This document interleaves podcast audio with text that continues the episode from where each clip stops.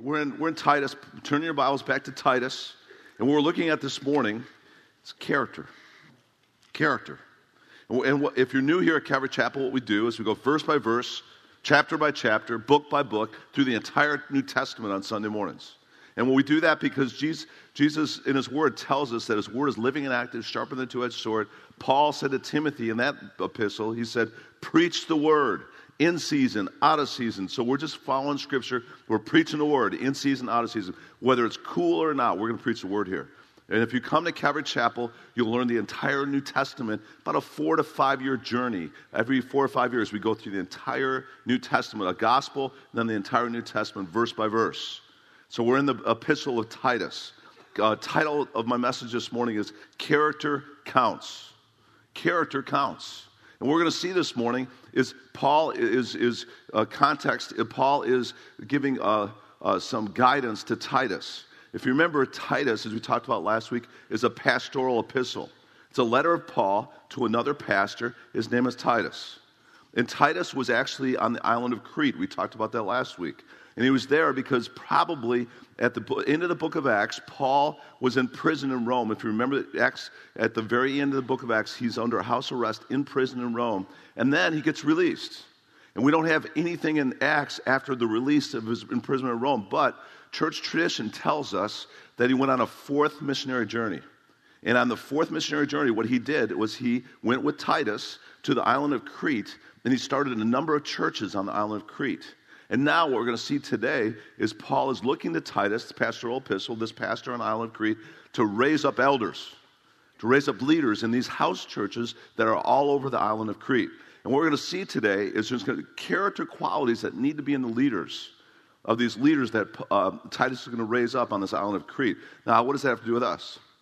Well, all these character qualities we're going to look at this morning are character qualities that leaders are supposed to have, but I think they're also supposed to be character qualities that we as Christians are supposed to have. Because again, title of the message character counts. And one of the most important things we could do in being a witness for Jesus Christ is not just talk it, but walk it. One of the most important things we could be is not just talkie talkies, but walkie talkies. That's corny, I know. That, that, that belongs in the children's ministry. I get it. But it's true, isn't it? It's not just about talking the talk, man. It's about walking the walk. It's living out Christianity before people's eyes because Jesus said, But you shall receive power when the Holy Spirit comes upon you, and you shall be, notice the word be, my witnesses. Not just talk a witness, be a witness. And that character quality is so important because, again, Jesus said, Let your light shine before men in such a way they may see your good works. And then they too may glorify your Father in heaven. Do you see that? And so, important part, an important part of, of, of character, an important part of our witness, we're going to see today. We're going to see three different areas of our character. Three different areas. We're going to see character counts in our families, character counts in our personal lives, and character counts in our doctrinal lives. Three different areas. So, you ready to get into a church? All right, let's pray first. Father, we just thank you again for your word. Thank you that your word helps us, Lord. Your word, it teaches us to, to be people that are equipped in righteousness, Lord. And so, Lord, I pray that we would be people today that receive your word in such a way that we're just not hearers of your word, God, but we're doers of your word. People that are living out what we're learning. So bless this time now in your word. And all God's people said, Amen. Amen. All right, here we go. Titus chapter 1, verse 5, if you're there, say amen. There we go. It says this For this reason I left you, Titus, in Crete, there it is, this island in the Mediterranean, that you would set in order what remains and appoint what? Elders in every city as I directed you. Now, elders, synonymous in the New Testament with pastors, with overseers, with shepherds, with bishops. And it's always plural. We see that Paul would raise up plurality of leadership in the New Testament churches, and you have a plurality of leaders, and most often the elders were also the pastors in the New Testament church. Now we do a little different here. We have, we have pastors on staff here at Calvary Chapel, and then we also have elders that help oversee with me the business of the church. And so the, the, the, the, the staff people are the pastors, and then the elders are overseers, help us oversee the business of the church. And Paul's saying to Titus, now I want you to raise these guys up to be leaders and to be elders in these churches in Crete. And then he says this appoint elders in every city as I directed you. And he said, namely, here's the first area of character character in our family life. Namely, if any man is above reproach, the husband of one wife, having children who believe, not ac- accused of dissipation or rebellion. First, character quality leaders. Got to have character in your family. And it starts in your marriages. And if we want to be people of character that are being good witnesses for the Lord Jesus Christ, start in your home. And start with your, with your wife. Now, notice it says the, the leaders, the character in the leaders needs to be character where they're the husband of one wife. Now, what does that mean? Does that mean like if they're divorced, they're disqualified from leadership? No, I don't think so. It doesn't mean that you got to be married to be an elder in the New Testament church. No, I don't think so. I think Timothy, who was one of the pastors, elders in Ephesus, was probably single. So, what does it mean, the husband of one wife? Well, literally translated in the Greek, it's this a one woman man. You know what that means? You want to have character in your marriage, guys? Be a one woman man. What does that mean? You don't got eyes for anybody else. You don't have lust of the eyes or the lust of flesh for all these multiplicity of women out there. No. And it's fine with, if you're married, be a one woman man. You, you could, man, you could, you could have passion for your wife all you want. Let it rip, man. Let it rip but be a one woman man. And that'll bring, bring character, and that'll be, bring safety, that'll bring security, that'll bring blessing to your marriages too. And by the way, don't leave the wives out on this either. Let's reverse it too. I think women, if you want to be character, you want a character in your, your uh, marriages, be a one man woman. Be hot for your husband, man. Be focused and don't have any other affiliation or flirtation or relationship with other men. And men, if you're married, don't have any flirtation or relationship or closeness to any other women because you're a one woman man and you're, ladies, you're a one man woman. Billy Graham got this right. Billy Graham was, was, was 60 years of integrity in his ministry, and he had, he had microscopes on him I mean, there was newspapers, just reporters, paparazzi, or whatever you call all the time around him looking for dirt. And they never got dirt on him. You know why? Because there wasn't dirt. And he had this rule. It was actually the Modesto Manifesto. It goes all the way back to 1949. He met with his uh, whole team in a hotel in Modesto, California. And all these other evangelists were falling off the rails because of uh, lack of character, integrity in their ministries. And Billy Graham said, We're going to sign a contract team. And in this contract, we're going to say, first thing on the contract, we're going to say that as men on this team, we will never be alone with a woman besides our wife. It's true. They wouldn't be alone in a car. This isn't just Billy Graham. This is Cliff Barrows and all the other teammates. But We will never be in a car alone with another woman besides our wife. We'll never be in a restaurant alone with another woman besides our wife. We'll never be in, a, in any situation, a hotel room alone with anybody but our wife. Ain't going to happen. Ain't going to happen. If we're driving down the street and we see someone from church, a lady in the rain, and, and we're driving by herself in the car, she's going to get wet because we'll never be alone with a woman besides our wife in a bad situation where we're setting ourselves up for character flaws in these areas. And guys, listen, listen, guys. Satan wants to trip us up, at, first of all, in our families. And what we need to do is we need to be very careful in this area. Well, I have all these women that are just my bestest friends, and I'm into having women that are bestest friends. No, don't do that. Find some bestest friends that got, that got some testosterone. Guys, go deer hunting or something, man. A one woman man. Do you get that? And ladies, if you want to have character in your marriages, be a one man what? Woman. Your focus, your passion, your, your, your romanticism is with your husband or with your wife. And you'll have character in this area. It's so important. I remember going to the first marriage conference when Heidi and I got married. We went to like this family life concert conference in San Diego, and we're going in, we're in the hotel room. It's like in a Marriott in San Diego. I'm going, this is cool. This is a nice place. And, and we're all checking in and stuff. And I'm at, at, this, at this nice hotel, and this guy comes in with his wife. And I'm already a pastor. He didn't know I was a pastor. But I'm talking to this guy, and he, then he left, and we're registering up at the, and I'm seeing him, and every single woman that came in after I'm at the front desk there, I'm watching him a little bit as Heidi's checking in for us, and watching him. Every single woman that came in, he was checking those women out while he was with his wife. I'm going, it's probably a good thing he's at a marriage conference because he needs it. And I tell you what, some of my favorite pastors in the last five years have not followed the Billy Graham rule. And they have not finished well in the ministry because of it. I got two guys specifically that I love, that I learned from. They built mega churches, and there was some great leadership on their part. They built great staffs, but they weren't careful in this area. And they went out in shame in their ministry rather than integrity. So I'm really, really, this is, this is close to my heart. But I want that for every single Calvary Chapel couple in this room that you are careful in this area. That you're careful. That you're careful. Please.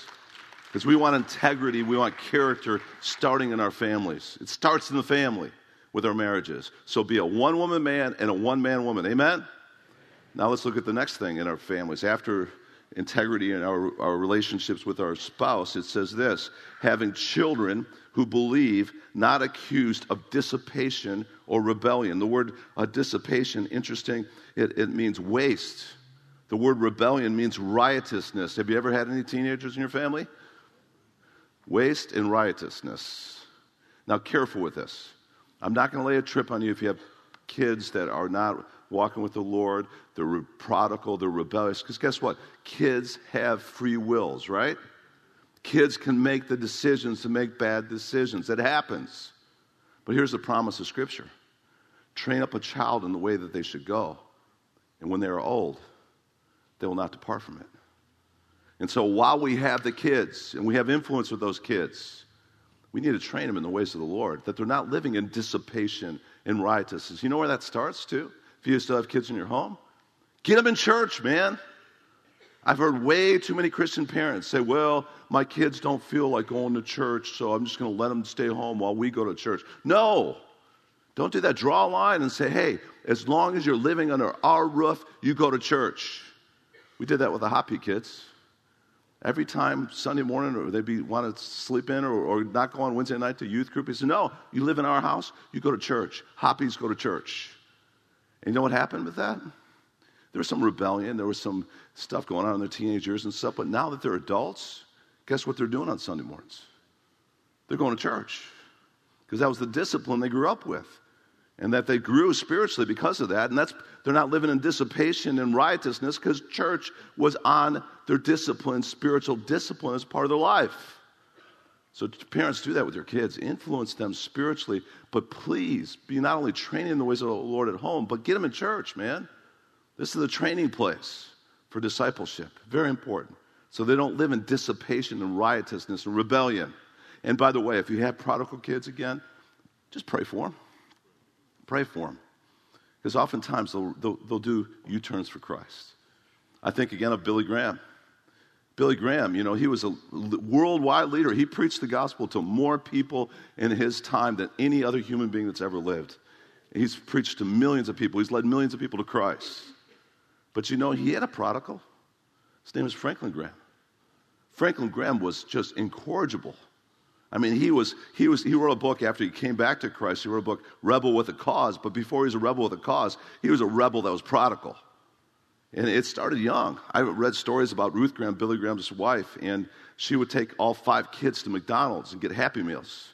And he'd be so out of control, she would put uh, Franklin Graham, just as a boy or whatever, put a, she'd put him in the trunk. True story. And then she'd order the Happy Meals at the drive-through and stuff. She'd get all the ki- four kids fed in the, in, the, in the car or whatever else. And then she'd do a U-turn and go to the back of the trunk. She'd open the trunk, give him uh, the Happy Meal, and then close the trunk again.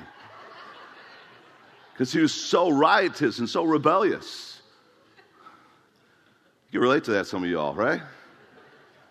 And then he went on in his teenage years to do drugs and alcohol and everything else. But Billy Graham never stopped praying for his son, never stopped sharing with his son, never stopped discipling and bringing discipleship into their home. And what happened? He did a U turn for Christ and he came back to God, recommitted his life, and now he's running the whole shebang. He's running the whole Billy Graham Evangelistic Association. He's in charge. And he's doing crusades all over the world, just like his dad did. So if you have prodigals, pray for them. Pray for them. Keep being a spiritual influence. And please live out character, Christ like character, before them. Because they're going to they're going to catch more of their Christianity to be caught than taught. Amen? And that's why this issue of character is so important. If we want our kids to grab onto it, they're going to catch it from the character, Christ like character that's in our life, the difference Christ is making in our lives. Amen? All right, so that's character, first of all, in our family lives. Let's go on now. After character fam- family lives, is character in our personal lives. For the overseer, again, overseer is synonymous with elder or pastor or leader. The overseer must be above reproach. Oh, above reproach. Another version says blameless. Does that mean perfect? Good luck with that. All men have sinned and fallen short of the glory of God. It says in 1 John chapter 1, it says very clear, uh, the scripture points to the fact that if we say that we have no sin, we're deceiving ourselves and the truth is not in us. If we say that we have not sinned, we make him a liar and his word's not in us. So what is it saying here, being above reproach in our character? What, why are these elders, are they supposed to be perfect? No, because no man can be perfect. What it means, the word above reproach means this uh, lack of ability to accuse or accusations against you. It means you're not living in scandal, where you have stuff going on in your personal lives where people can accuse you and the accusations will stick because you're living some lifestyle of sin and you're staying in the sin. We all struggle, we all make mistakes, we all sin. But if we're going to live, live above reproach, we keep short accounts and we confess our sins, and He'll be faithful and just. He'll forgive us, and then He purifies us, and we get on living for Christ. That's what it means to be above reproach. Is there's not scandal in your life. There's not accusations of immorality or improper, improper lifestyle as a Christian. You're above reproach. And then it says this the overseer must be above reproach as God's steward, not self willed. Now, this gets in your personal life. What does it mean not to be self willed? It means to be like Jesus, who said, Father, not my will be done, but what did he say? Your will be done. Self willed is the opposite of that. That's where you're just living for the lust of flesh, the lust of the eyes, the boastful pride of life. Self will is you're just living self. Selfish, narcissistic lifestyle, which is a part of our culture. But the Christian's different because Jesus said, Take up your cross, deny yourself, and then follow me. Jesus said, If you lose your life, you'll find it. Jesus made it very clear that disciples of Christ aren't self willed, they're God willed. Our priority now is just to trust in the Lord with all our heart. Lean not on our own understandings. In all our ways, acknowledge Him. And He will what? He'll make your path straight or He'll direct your paths, not self willed. And then it also says that we're not to be uh, in character, we're not to be quick tempered. What does that mean? You don't fly off the handle. And we're all working on this. Pastor John's working on this. I, I, I, get in the car, and if someone is at least going the speed limit, I start getting quick tempered. And I pass them sometimes, hoping they don't see any Calvary Chapel stickers on the car. But what does the Bible say about being quick tempered? The Bible says everybody should be quick to hear, slow to speak, and slow to anger, for the anger of man does not achieve the righteousness of God. And a part of living in the Spirit is we start having a longer fuse. We're not flying off the handle all the time. So that, that's not a Christ like character. And then it says, not only are we not to be self willed, we're not to be quick tempered. This is a gimme right here. Gimme. We're not to be addicted to wine. Well, praise the Lord. and we're drunk. The Bible says, don't be drunk with wine, but be filled with the Spirit. Now, what does it mean addicted to wine? The word addicted there means wine, ha- wine is in close proximity. Wine, you stay close to wine. And I think, honestly, I think the best policy as Christians, if we want Christ like character, is just not have it as a part of your lifestyle. Hoppies, what we did all the time when our kids were in our house, and even to this day, is was, there's never, never alcohol in our home. I don't want to be close to that stuff. I had a dad that had 35 years of drinking problem. I don't want anything to do with that stuff.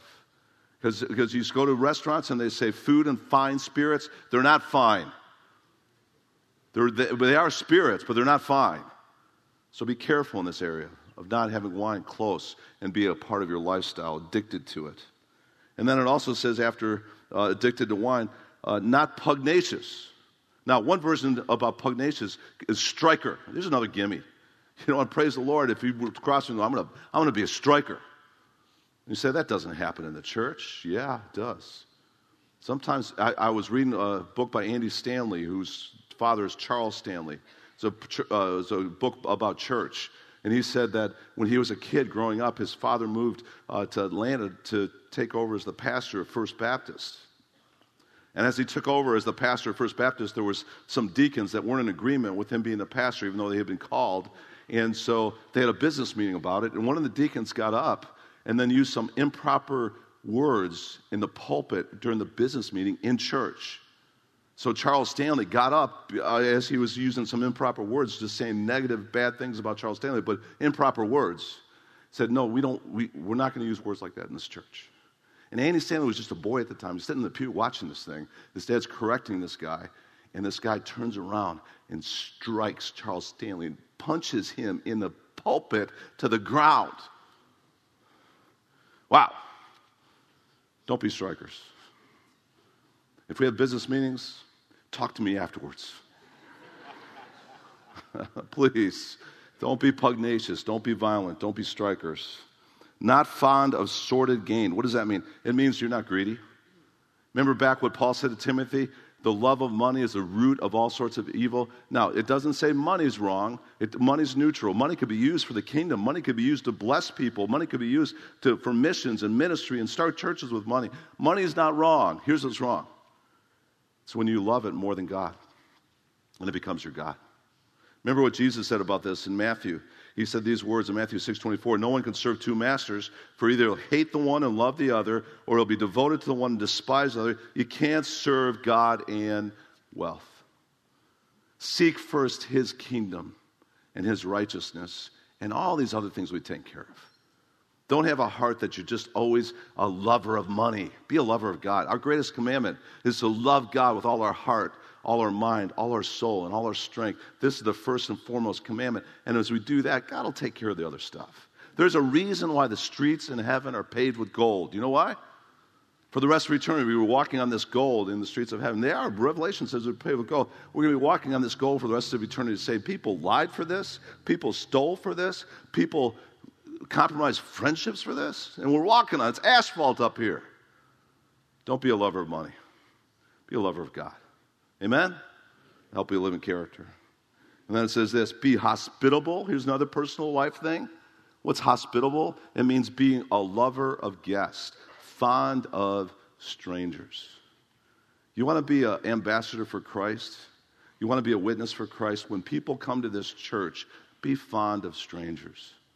Be a lover of guests. Amen? And that's a part of being an ambassador for Christ, man. We love people that come in here. You know, the Bible actually says when we're hospitable to people, sometimes we're entertaining angels and we don't even know it. That's kind of cool. Sometimes maybe some angels are walking in that door. Be hospitable to them. Abraham had that, right? You guys are going to, as people are walking through the doors the next few weeks, say, Is that an angel? No, but treat them like one. Hospitable, fond of guests, lover of strangers. It's part of living in integrity and and being an ambassador for Christ. Loving what is good. Loving what is good. Now, there's another scripture, cross reference, Romans 12 9 says, Let love be without hypocrisy, abhor what is evil, and cling to what is good. If you want to have a personal life that's in order, be hating evil and clinging to what is good. The word cling is hold on to it, man. Cling to what is. Jesus put it this way be wise as serpents, innocent as doves. Cling to what is good. And you'll live in personal integrity if you do that. Be sensible. What does it mean to be sensible? Sensible means you're not making dumb decisions all the time. We've talked about this before, though. If you're sensible, you're living in wisdom. And what does wisdom mean? Wisdom means you have a skill in the way you're living. And you're skilled in wisdom because you're living out what you're learning and you're being sensible because you're making the right decisions that lead to the right direction and then that'll be the right destination. And if you want a different destination, what do you got to do? You got to go back to the decisions, right? And go back to what decisions are you making in your personal life? And if you're making the wrong decisions, start making godly decisions instead of ungodly decisions, and then your directional change and your destinational change. Does that make sense? Amen. I heard amen back there. Praise the Lord. And then it says after that, sensible, just. Heidi's theme for the women's conference coming up is He has shown the old man what is good and what the Lord requires of thee, but to do justly and to love mercy and to walk humbly with your God. Justice. Justice is you do the right thing. Justice is you're just in your interactions with other people. Justice is mean, means you're treating people the way you want them to treat you with justice important in our personal lives to be just. Devout. What does the word devout mean? Holy. Oh, Pastor John's being one of those holy rollers again. Yeah, I am because we're supposed to be a royal priesthood, a holy nation, a people for God's own possession, called out to be His. And what does the word holy mean? It means this it means you're different. It means Romans 12, 2, you're not conformed to this world. You're transformed by the renewing of your mind so that you may prove the will of God, that which is good and acceptable and perfect. You're not different than the rest of the world, you're not living in integrity and you're not serving Christ. We're to be different. Now, does that mean we're to be perfect? No, we all make mistakes. We are people, the sinners just saved by God's amazing grace. But we're to be different. When everybody else is swearing like a sailor, we're to guard our mouths because out of the abundance of the heart, mouth speaks. When everybody else is getting drunk every weekend, no, no, no. No, we're, we're going to church instead. We're going to stay away from being addicted to the alcohol like everybody else in our culture is. When everybody else is being immoral and being not one, one man women or one woman men, we're different. We're holy. We're going to be different. We're going to stand out. And you know what? I've said this over and over again. Holiness leads to happiness. Amen? You want a happy life? You want more joy in your life? Then live holy life. Because God's commandments are not burdensome, they're there to bless us. And when we live holy lives, we're blessed. God's commandments are there to be not a burden, but a blessing. And then it says this self controlled. John, you would have to bring that up with all these New Year's resolutions. I'm not keeping anymore. Self controlled. Have you noticed the gym is always filled the first couple weeks in January? And March is already approaching and it's already starting to empty out. New Year's resolutions don't work. You know why? Because they're in the flesh. So, how do we live a self controlled life? The way you live a self controlled life is real simple. You live a spirit filled life. Galatians 5:16 says, "Walk in the spirit and you will not fulfill the lusts of your flesh." The fruit of the spirit is love, joy, peace, patience, kindness, goodness, faithfulness, gentleness, and self control. And the more you get into God's Spirit, the more you study His Word, the more you, you're worshipers in the Spirit of God, the more you're with God's people, as iron sharpens iron, you're going to be changing and that they're going to be self controlled. And you know what? If you want more self control in your life, don't be making New Year's resolutions. Here's what you need to do get more in the Spirit, focus more on your relationship with Jesus Christ. Be a person that is inundating your life with biblical teaching, with prayer, with worship. I just got some of these, what are they called? AirPods? Those little white things that you stick in your ear and it looks kind of funny. And I was listening to some worship on there. It sounds really good. I'm going, I'm going to use these things till they wear out, man because of the teaching and the worship. And the, I, want, I want to not just have teaching and worship when I'm in church, man. I want it all week long because I want to live a spiritual life, because I want to live a self controlled life. I want to live in victory rather than defeat. I want to be a victor rather than a victim. Amen? And I want that for y'all too. And it's, it's called a spirit filled life. You want more self control in your personal life? Live in the Spirit, walk in the Spirit, be spirit filled Christians. It'll help, it'll happen. You'll start getting victory in areas you've never had victory in before because the Spirit of God will give you the strength you need to overcome those things you need victory in. And then it goes on after personal life. Now we're going to talk about doctrinal life. Last thing, character in our families, character in our personal life. Last thing, character in our doctrinal life. Look what it says, verse 9. Holding fast the faithful word which is in accordance with the teaching, so that you will be able to both to exhort in sound doctrine and refute those who contradict. Now, the word holding fast, interesting. It means this adhere to. It means that if you want personal life with integrity, if you want to be a person of character, it, it goes back to doctrine. It goes back to having a life where you're holding fast, you're adhering to the Word of God, and the Word of God starts becoming a part of your life. It says in 1 John 2:14, the young men were overcoming the evil one because the Word of God was abiding in them. How can a young man keep his way pure? By keeping according to thy word. Thy word have I treasured in my heart, that I might not what? sin against you. I was reading an interesting story this week. Uh, it goes all the way back to 2 Samuel 23. And it's interesting because this guy's name is Eleazar. And I'm reading this story, and it's Eleazar, the son of Dudu. True. If my dad's name was Dudu, I'd find a nickname, I think. I'm the son of Dudu. You look it up, 2 Samuel 23, verses 9 and 10. But it talks about this Eleazar the son of Dudu. It says he was an Ahohite, one of the three mighty men with David. And when they defied the Philistines who were gathered there to battle, and the men of Israel were drawn, he arose and struck the Philistines until his hand was weary, and he clung. What did he do with his sword? He clung to the sword. Clung to the sword, and the Lord brought about a great victory that day, and the people returned after him to only strip the slain. You know what that, that's a symbolic uh, spiritually to us as soldiers for Christ today. We're not one of David's mighty men, we're one of Jesus' mighty men. And we're supposed to be people just like Eleazar, the son of Dudu. We're supposed to cling to the sword. And what's the sword? The sword of the Spirit is the Word of God. And we all have battles, just like this mighty man had a battle. He, we have battles every day. Our struggle, but isn't against flesh and blood, though. Flesh and blood, though. It's against what? Rulers, against the powers, against the world forces of darkness, against the spiritual forces of wickedness in the heavenly places. And every single day, if you're a Christian, you're a soldier for Christ, you're in a battle against the world, the flesh, and the devil. You're in a battle against the lust of the flesh, the lust of the eyes, and the boastful pride of life. And you know how you win that battle? By holding fast the word of life. Jesus set the example for us. He was attacked right before he began his ministry by demonic forces, by the devil himself. And remember what he did? He held fast the word of life. And he said, It is what? Written. And he quoted from memory Deuteronomy three times. It is written. It is written. It is written. And that's why we need to have God's word as a part of the DNA of our spiritual lives. Because when we face those battles, we could, we could quote back the scripture we got in our hearts against the, the forces of darkness that are trying to get us to be victims rather than victors.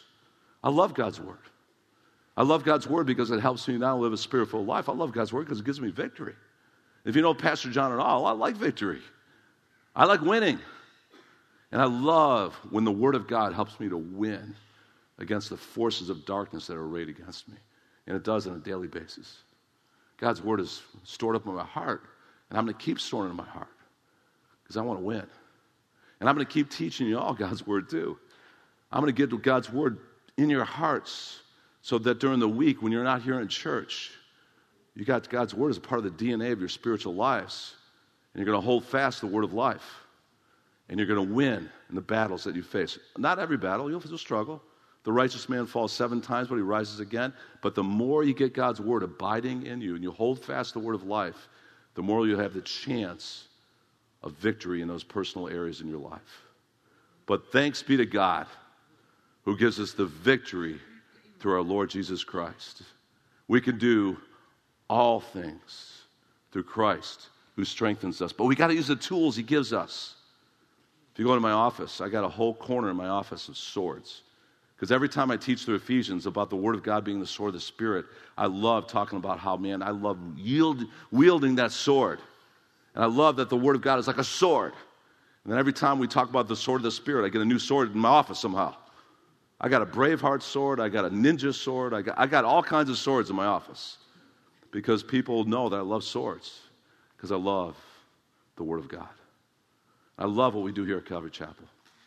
I love that we believe that God's word is infallible, inerrant, it's authoritative, and we're going to get into it. We're going to read it, we're going to study it, we're going to hear it taught, we're going to memorize it, we're going to hold fast to the word of life because it'll help us to live in our personal lives with integrity and Christlikeness. Amen? Let's close up the chapter now. Last part about doctrine.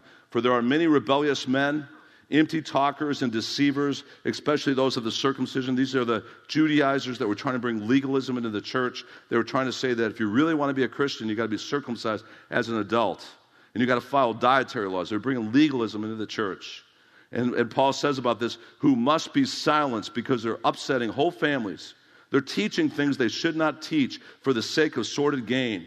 One of themselves, a prophet of their own, said, Hey, these Cretans are always liars, evil beasts, and lazy gluttons. That's the culture that he was pastoring these churches in. The culture of Crete, oh, there's, a, there's actually a, a, a, phrase in the Roman Empire uh, to Cretanize meant to be either a liar or a glutton.